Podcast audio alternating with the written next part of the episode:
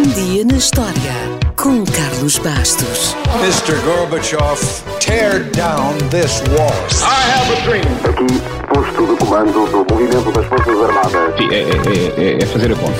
Houston, we have a problem. Yes, we can. And now for something completely different. Foi por estes dias, em 1866, que Edson P. Clark registrou a sua patente de um lápis. E os lápis, tal como os conhecemos, nasceram. É verdade que os nossos antepassados terão usado canas afiadas para fazerem marcas em placas de argila, mas isso não conta. Provavelmente, o lápis pré-histórico, aquele que riscava efetivamente, terá sido um bocado de carvão ou a ponta queimada de um ramo.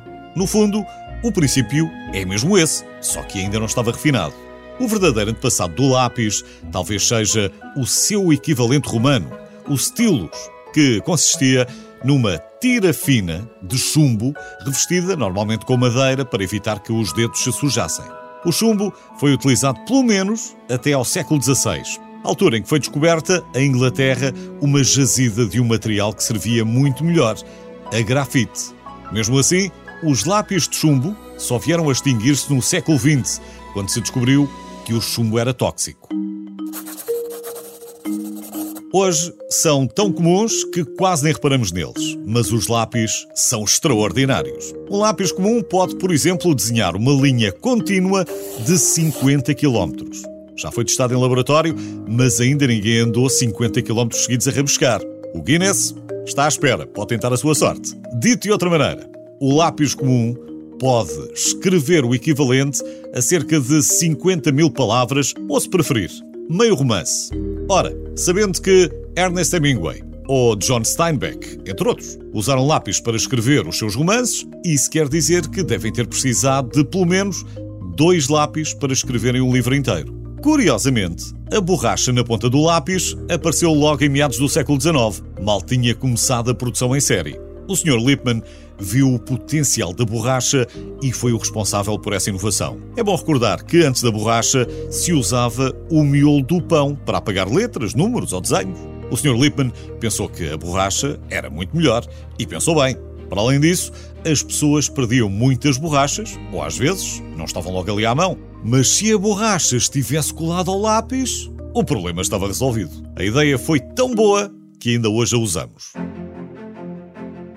Claro que não a usamos em todos os modelos, porque afinal há lápis para todos os gostos. Em média, todos os anos são produzidos 15 mil milhões de lápis. Portanto, dois lápis para cada ser humano.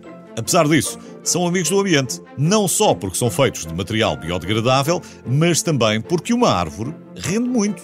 Uma árvore média pode produzir 300 mil lápis. Ou seja, se cada aluno em Portugal usasse só um lápis por ano, meia dúzia de árvores resolveu o problema. Claro que, se juntar os lápis de cor, a média sobe. Já agora fica a saber que, se alinhasse os tais 15 mil milhões de lápis produzidos por ano, eles dariam a volta ao mundo 62 vezes. E já que estamos no espaço, segundo a lenda, durante o auge da corrida espacial, nos anos 60 do século passado, a NASA percebeu que as canetas que existiam não funcionavam em gravidade zero. Então os americanos gastaram anos e milhões de dólares para desenvolverem uma esferográfica que funcionasse no espaço. Por seu lado, os rivais soviéticos, com muito menos dinheiro, resolveram a questão de forma pragmática e entregaram, lá está, lápis aos seus astronautas. Há quem diga que esta história é um mito, e provavelmente é, mas não deixa de ser uma grande mensagem de simplicidade e economia. E um grande elogio ao modesto lápis.